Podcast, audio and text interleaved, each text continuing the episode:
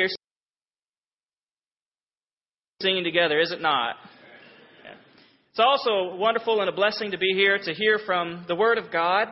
The gentleman, Mike Ireland, who's about to speak, was the preacher at the Westside Congregation in Searcy, Arkansas for a long time. I was there for about 7 years and got to sit and listen to him every Sunday. And so I can speak from experience when I let you know right now that you're in for a treat. Mike has preached at a number of different congregations. I think he said he grew up in Texas, but had family in Kansas, went to school at Oklahoma Christian. He's been a missionary in Scotland. He's just got a wealth of great experience. He is currently a professor of Bible at Harding University, where he's been now for a number of years, teaching classes ranging from the history of the Bible to Christian home, to a New Testament, to preaching classes, you name it. And Mike has probably been able to teach on it before. So we are, again, in a real treat to hear him tonight. So I pray that you'll give him your attention. And I'm confident that by doing so, you will go home having learned something, having been encouraged, and better fitted for your service in the kingdom. We want to remind you that if you have little ones who need to be dismissed, ages 3 through 7, now is the time to go do that, and they can head across the hallway for the little children's classes. Thanks. Good evening. I consider it an incredible blessing and treat to be with you today, and especially to be at this assembly. What great singing. Doesn't it make you wonder what heaven is going to be like when we get it so stirred up and excited about our singing here. I did tell the church at East Point this morning my father was born in Marion, and by the time I came along, my grandparents had moved to Florence and operated a little service station there.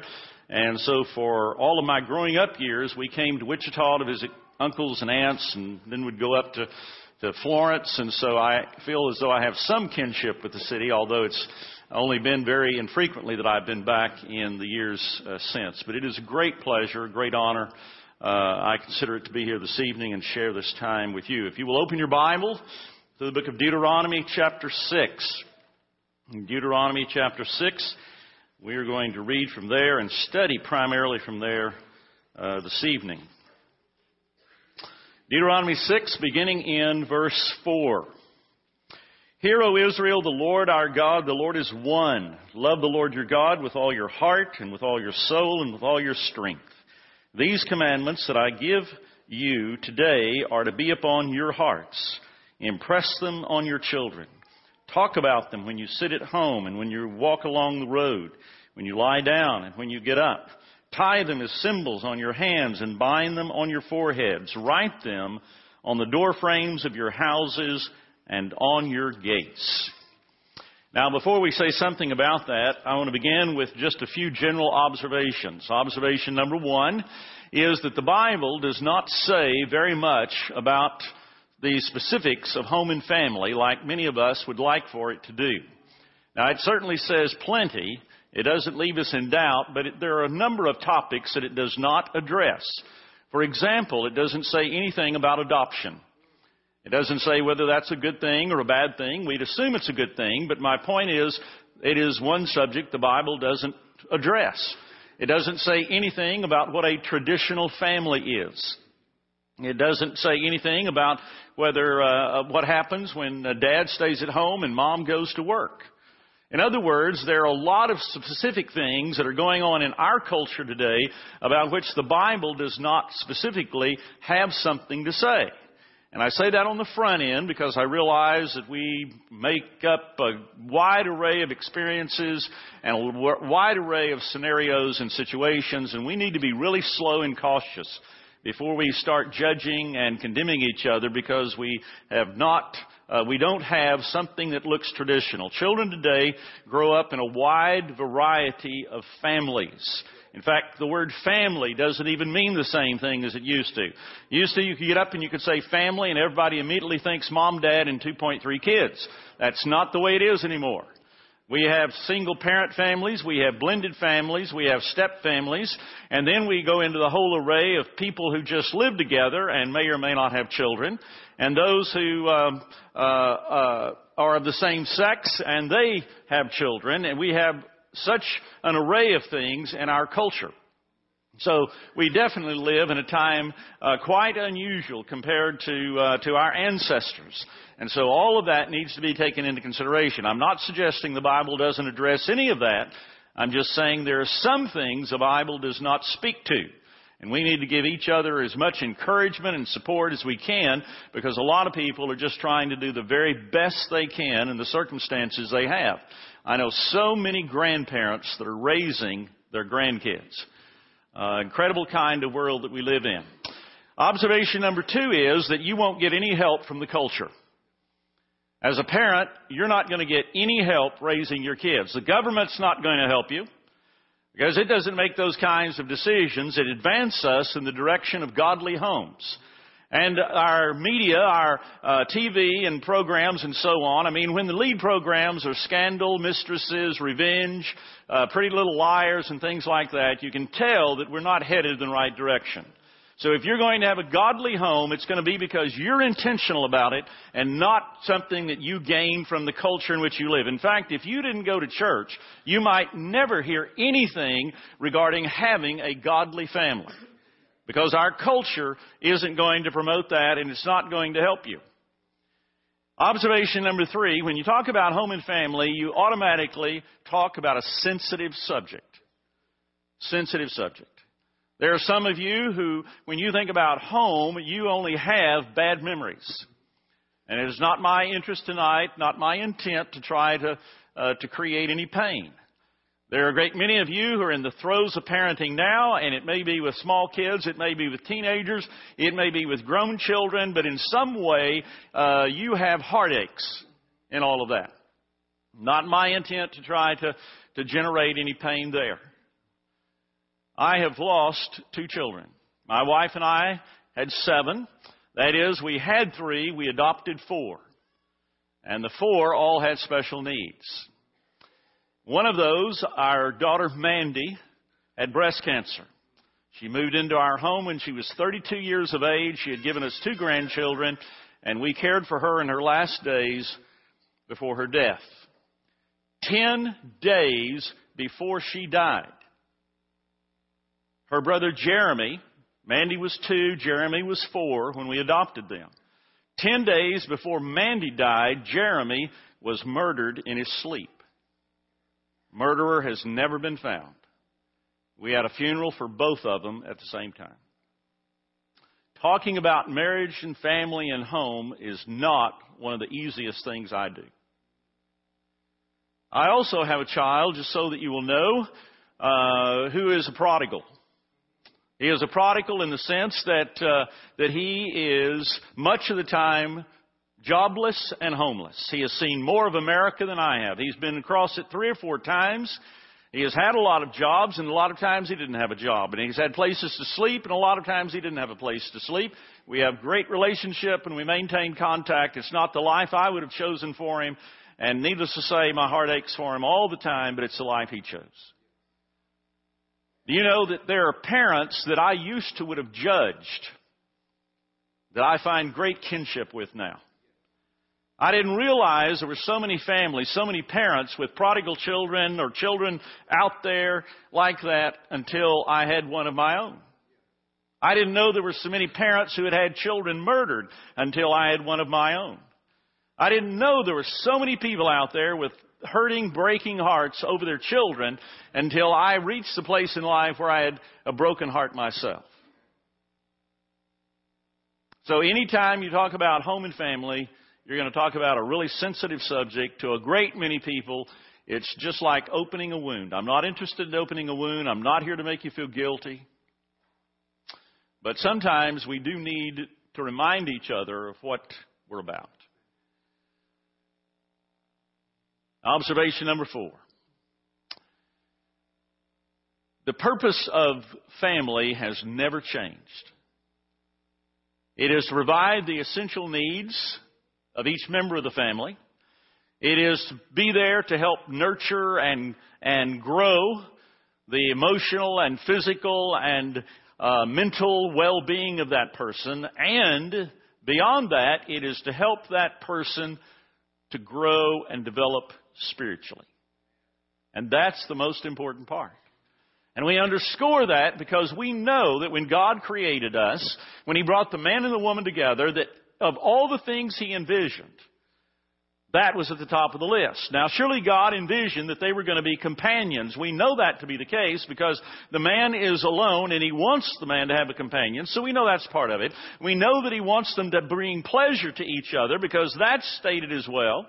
We know that He intends this to last because He frames it in a permanent kind of way. We know that He has all of those things in mind. But don't you think that at the top of His list was the fact that these two people will help each other since life is primarily a spiritual journey?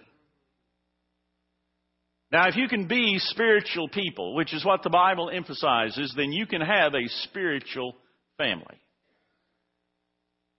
And it is that spiritual family that I want to talk about tonight. We want to ask the question, what does that look like? And we want to answer it. We're going to do it with Deuteronomy chapter 6. And we're going to begin with verse 6 itself.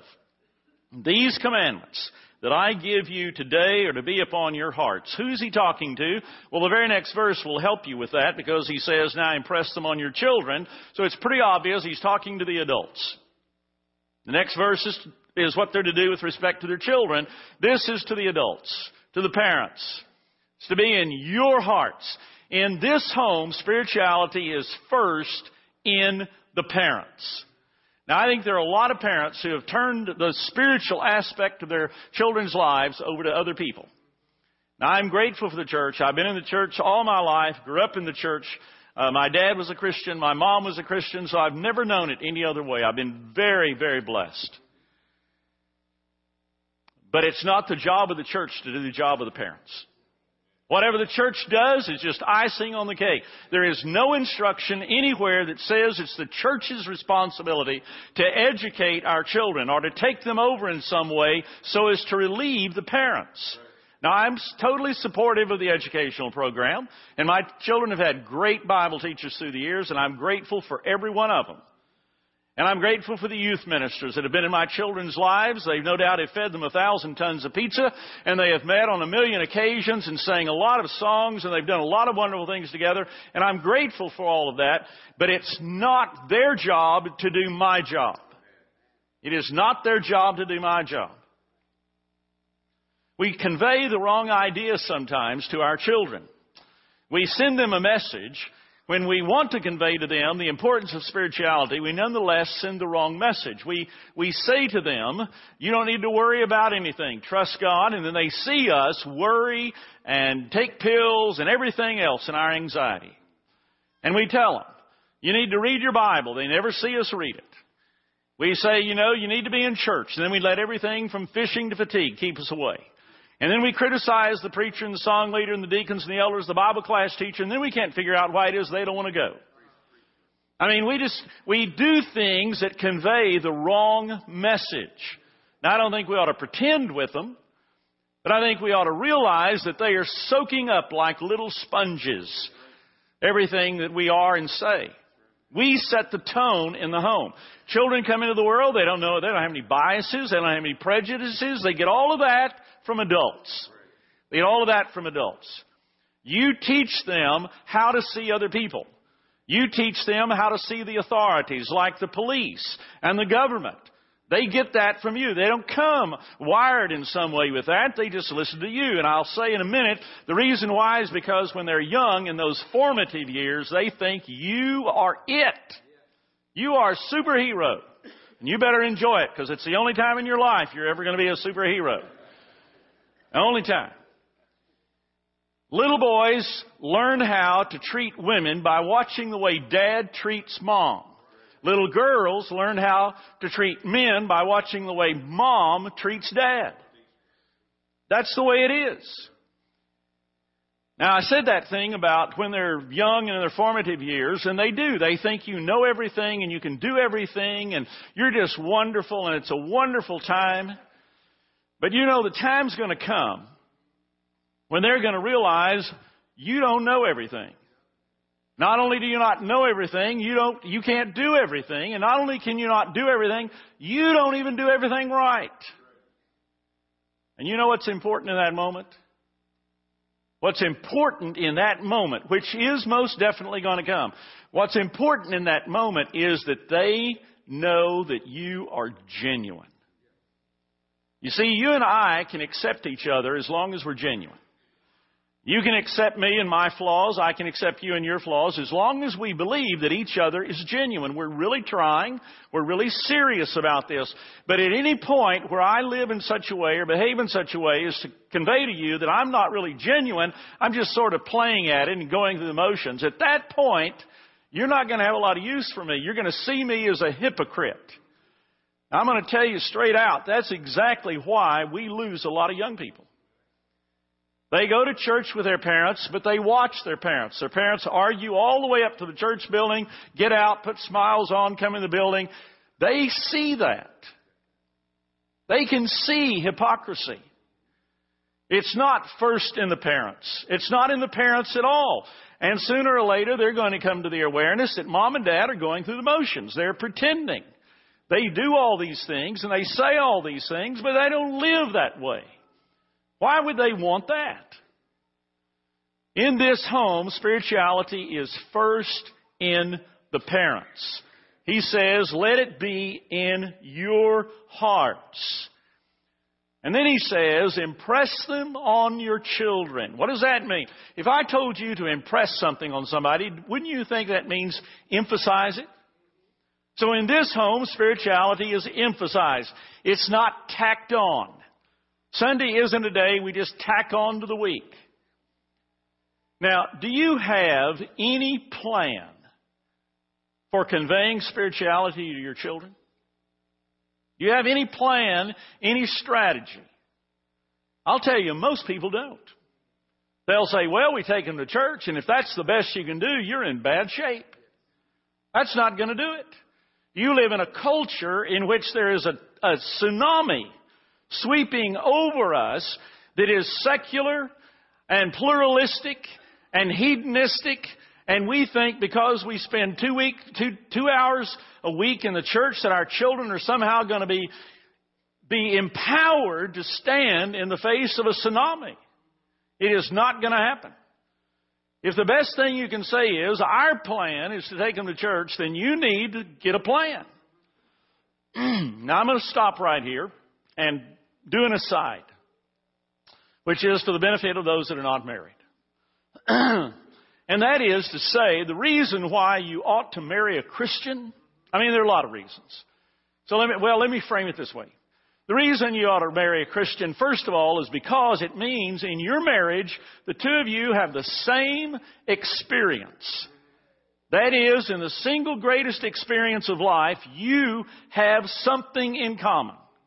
The greatest experience of life is obedience to the Lord Jesus Christ. You have that in common. You marry someone that's not a Christian, it means that you have that great experience, but they don't have that experience. And that's going to affect your marriage. It's going to affect your home. The second reason is you have the same master. It means every morning you wake up, you both are obeying the same master. And that makes a lot of difference, because if you're obeying the master and they're not obeying the master, it's going to have all kinds of implications for your marriage. And then there is the third one, which is the future. Sooner or later, one of you is going to bury the other. One of you is going to sit beside the bed of your spouse as they die. Now, I know we've all got this idealistic thing. We're going to hold hands and walk along the beach into the sunset and drop dead together. I know that's what you think. But it's not likely to happen. One of you is going to sit there and hold the hand of the other one while they're dying. And there is, in that moment, nothing is going to be more important to you than whether or not they're a Christian. And you get to see them again. You need to think about that at the front end.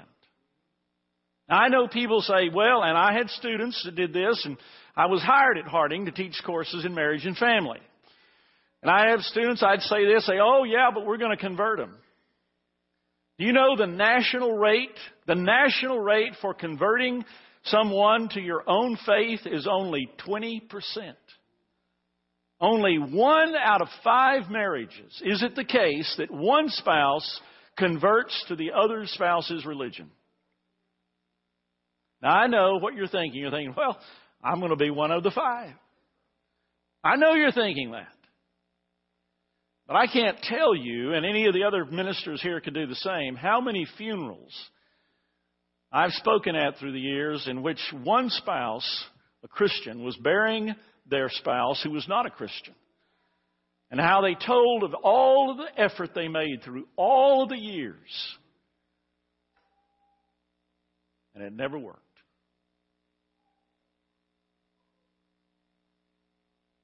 Now, I went on an aside there. And the problem with that aside thing is it throws me off where I am. We're talking about emphasizing spirituality. When the two of you are of the same faith, the same goals in life, headed the same direction, it's a lot easier to emphasize spirituality in your home. And when you're not headed together in the same direction, it's a tougher job. Now, some of you are going to have to stop and begin with a plan. You don't have any plan. He says, impress it on your children. What plan do you have to do that? You may recall in the story of Job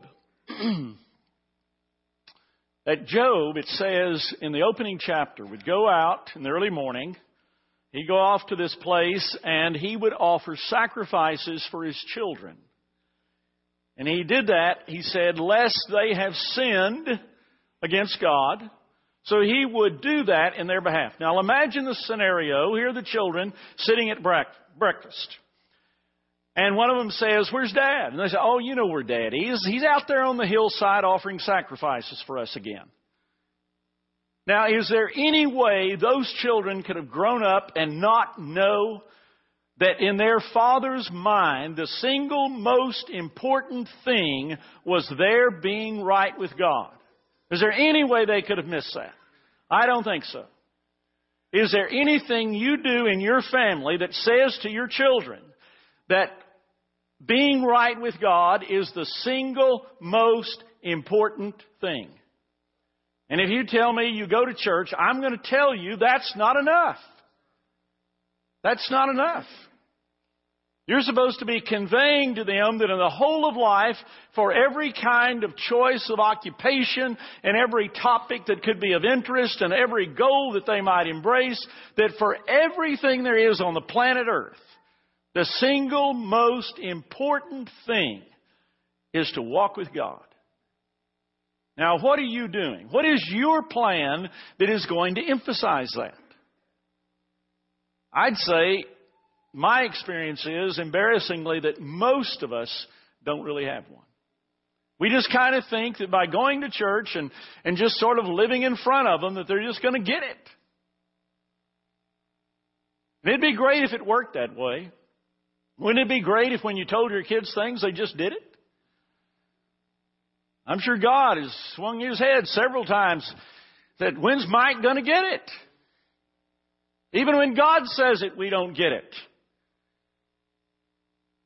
Where's the emphasis going to come from? And then 3, you'll notice that he says that you talk about it when you sit at home, when you walk along the road, when you lie down, when you get up. That sounds like all the time. It is a daily expression. A daily expression. You got to teach your kids that you can't skip a rock across a pond. You can't eat a slice of watermelon. You can't play on the playground. You can't eat a bowl of beans. You can't do anything without rubbing up against God. Now, is that what you're teaching them? Everything is connected to God. You have never in your life talked about a single subject that wasn't connected to God. Now, you might not have connected it to God, but it was connected to God. But we often live as though nothing is connected to God until we get in here. That's not going to do it. And I'll tell you one of the best ways. I'm going to tell you several ways, but one of the best ways is questions. Kids ask so many questions. They want to know why fish eat worms. They want to know where that hose is going. Why is that guy up in that tree? I mean, they want to know everything. And you have the opportunity as a parent to answer their questions and tie it to God. We just got to learn to do that. Our son Scott is our oldest. We have... Our oldest is Scott. He lives in Korea. He went to Pepperdine. He majored in Oriental languages, married a Korean girl, and now we don't get to see that grandchild because they're way far away. That was a really poor move on his part, but he didn't ask us. When he was about 4 or 5 years old, we were driving down the highway. I don't know where we were going, but he was sitting in the back seat there, and he leaned up and asked my wife. Deborah was pregnant. And he had figured out that babies grow inside the mother. He just hadn't figured out how they get inside. So he leaned up a little ways and he asked her that very question. And I wiped my brow, said thank you to the Lord because he didn't ask me. And then I waited to see what she would say. And she said, Scott, God has a special plan for that. And I thought, man, you have married the right woman. We got about a mile down the road, and Scott seemed perfectly happy, and I thought, wow, that's great. He's really content with that. We got about a mile down the road. Scott leans up a little bit, and he says, Mom, I bet you know the plan, don't you? Now, my illustration of that, which has been a family story ever since it took place, is to point out that you can bring God into the answering of every question. Every question. Now, I'll tell you why it's important. Now, we use the dinner table. This was back when people had dinner tables and ate at dinner together. But we used the dinner table. We told our kids there is nothing we won't talk about. You bring it up, we'll talk about it. Now, obviously, sometimes you have to delay conversations with older children.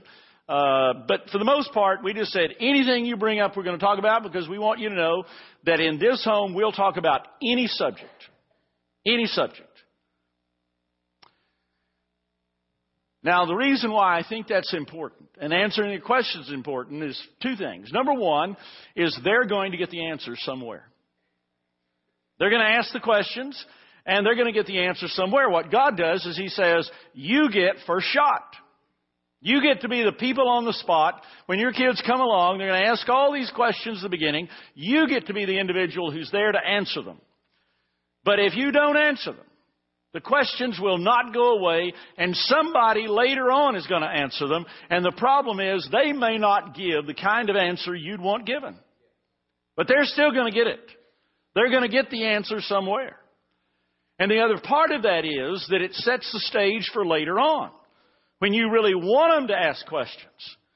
For example, when they're teenagers, and you got all kinds of things you'd like to share with them, and you'd give anything if they would come in and say, Dad or Mom, what about this and what about that? And it'd give you an open door to talk about things you now see happening and developing in their life.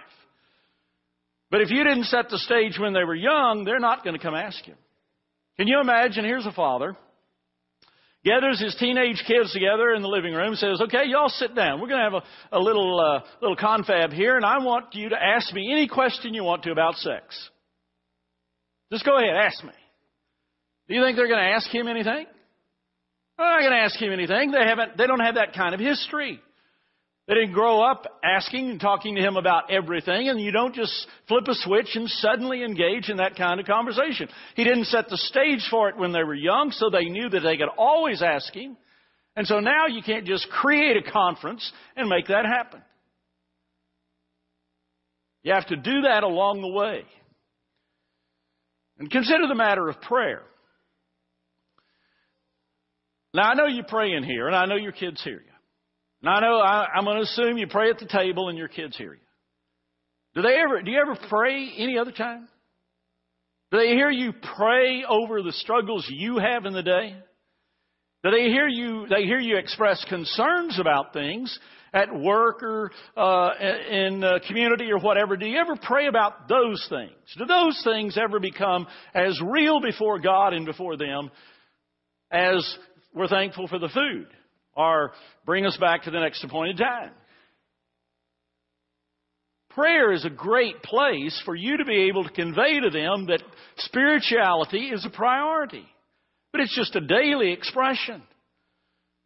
Pray with your kids. We tried a lot of different things. Some things work well, some things don't. And we certainly are not any kind of perfect example, but the only experiences I have are my own, so that's all I can share with you. But I'd drive my children to school, and every morning we'd pray on the way to school. And it was fun in the beginning because I'd say, okay, y'all close your eyes. And they'd look at me like, are you going to close yours? You're driving.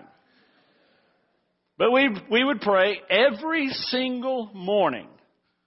Now, we had 6 kids to kind of together, and they all grew up, and then we momentarily lost our minds, and we adopted one more, who's now 17. So we kind of had 2 families, as it were. We had 6, and then we had an only child. Every one of them has the same experience. Prayed every morning on the way to school. I wanted them to know that every day, the best way to start the day, things we want to pray about, want to lay those before God, because it's an everyday thing. It's not just in here. We did things like every time we went on a trip, we'd all gather in the garage and we'd pray, and then we'd go on our vacation, we'd come back, we'd gather in the garage, and we'd pray again. Always prayed. My father taught me this. We did this at home when I was growing up. We always prayed at Christmas before anybody could open a gift. If you're not thankful to God, you don't need to be opening gifts. In other words, we just created places outside the church building, as it were. We created as many opportunities as we could to pray about things so they would know that it is a daily thing. It's not a Sunday thing. And just daily expressions. Now, my father was a wonderful man. And my parents were great parents, good Christian people. But my dad was not a particularly expressive individual. Now, if he was unhappy, he expressed himself. And he could express himself when he was happy. But, I mean, in the general rule, he didn't say a lot. So I didn't grow up in a family where we said praise God and hallelujah and things like that. I mean, I don't think you have to, but it wasn't. I didn't grow up with a lot of being an expressive individual that way. We wanted that for our children. I had to really, really work at that kind of thing.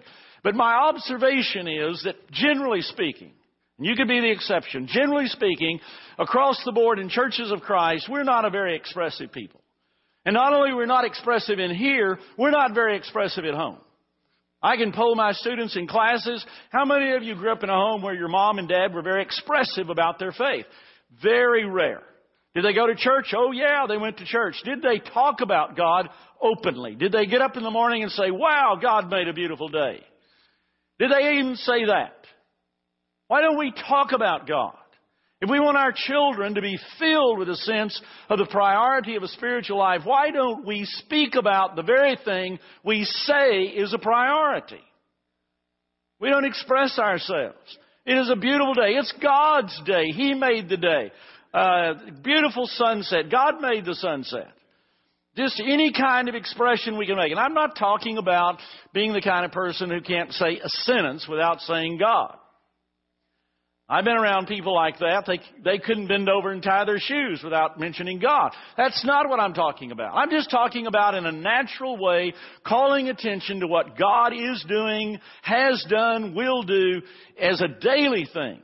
If the only time they ever hear it is in here, that is not enough. It's just not going to be enough to gird them. I'm going to tell you, the culture of the world is too ugly, it's too strong, it's not enough. Not enough. There's an interesting story in Genesis, the story of Lot. Lot, you may recall, pitches his tent in the direction of Sodom. It sounds like he's just going to live out on the hillside. But the truth is, by the time you come to chapter 19, he's got a house in the city of Sodom. He's one of the men of the city because the men of the city meet at the gate, and he's one of those. So he is really moved into the life of Sodom. So these two angels come and they tell him that God's going to destroy Sodom. You need to get your family together and get out of this place. And so he goes to his two sons-in-law. He's got two daughters, got two sons-in-law, and he says to them, he says, God's going to destroy this place. Do you know what the Bible says? It says they thought he was joking. Look at it. Genesis 19. They thought he was joking. Why would they think he was joking? I'll tell you why. Because there was nothing in Lot's life to suggest he's serious. They didn't know him as a man who was serious about God. So when he comes to talk to them about God and what God's going to do, they think it's a joke. Now I wonder this evening, you go home, take your family, set them down there in the living room and sit down in front of them and start talking about God and sharing your heart. Are they going to look at you strangely? Are they going to think it's rather odd for you to behave this way because you never behave this way any other time? Or would they say, that's just Dad, that's just Mom, that's just the way they are, they're serious about God, they talk to us like that all the time? If you had to sit down and tell your family something from your heart about God, would they immediately realize, or would they immediately think something really strange is up? Because this is not the father, mother we know. Or would they say, that's just the way my parents are? Now, I'm going to speed this along and close this way. This more I confess for the benefit of those who have children still at home. Tonight, when you tuck your little ones in, you rub their heads or tickle them or whatever it is you do when you tuck them in, I want you to consider some things. Someday, this little boy or girl of yours is going to get married. Will they marry a Christian? I don't know how you feel about it right now, but it'll be important to you then. Are you doing anything in their life to help them make the right decision? One day, this little boy or girl of yours is going to give you grandchildren. And that will be special. I have 10. Will your child be a godly parent? Will they raise your grandchildren in a godly home?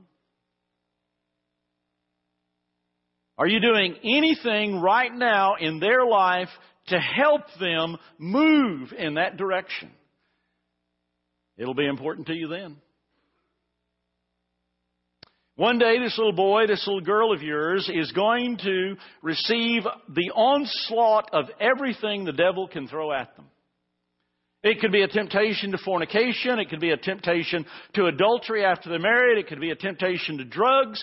I don't know what it'll be, but you and I both know that the devil wants your child. And they may look sweet and innocent right now, but they're going to grow up. And the devil's going to be after them. And he is going to be after them with everything he can. Are you doing anything right now in their life to help fortify them and gird them for when that attack comes? Because it's going to come. This little boy, this little girl of yours whose knees you've bandaged and scraped elbows you've kissed and held in your lap when they cried and were injured and all of that, one day, because it's the way humans are, one day they're going to experience something traumatic. And it's going to be a car accident. It's going to be the news of cancer. It's going to be something that's going to be threatening to their physical well-being. And you're going to want them to be able to have faith in God and for there to be a refuge for their soul when that time comes. Are you doing anything in their life right now to prepare them for what is most definitely going to come? One day, this little boy, this little girl of yours that you love so much, whose smile melts your heart, is going to die.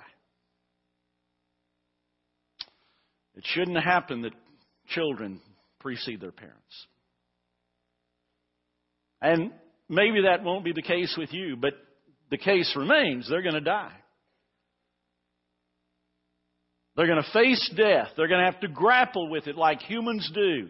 Are you doing anything in their life right now to prepare them for what inevitably is going to happen? And this little boy, this little girl of yours is one day, like everyone in this room, going to stand before God.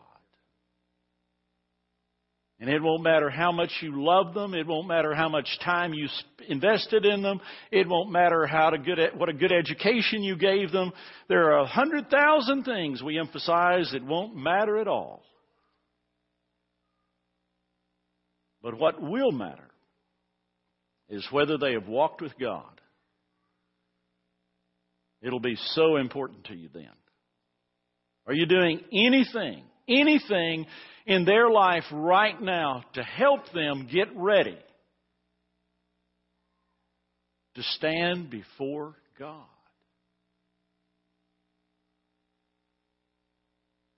What an awesome task. What a wonderful privilege. What a great blessing. We can't just assume because we meet here that this is enough. This is great. But it's not enough. Not enough. I know you love your children, and I know that more than anything, you want them to be in heaven with you. What are you doing right now in their life that says to them, more than anything, I want you to be with me in heaven? We sing a song of encouragement, invitation. Because we don't want to leave without giving the opportunity for all of us to make a response one more time to the Lord and say, I want to be yours. If you're away from the Lord, your life is out of harmony with His will, you may be doing something, practicing something right now, you know is wrong. God's not going to overlook it. It's just a matter of time. There are consequences that are coming. Now is the time to do something about that. If you're not a Christian, the best, greatest gift you give your children is a Christian life in front of them. You need to be able to say that. If we can help you in any way, we invite you to come while we stand and sing.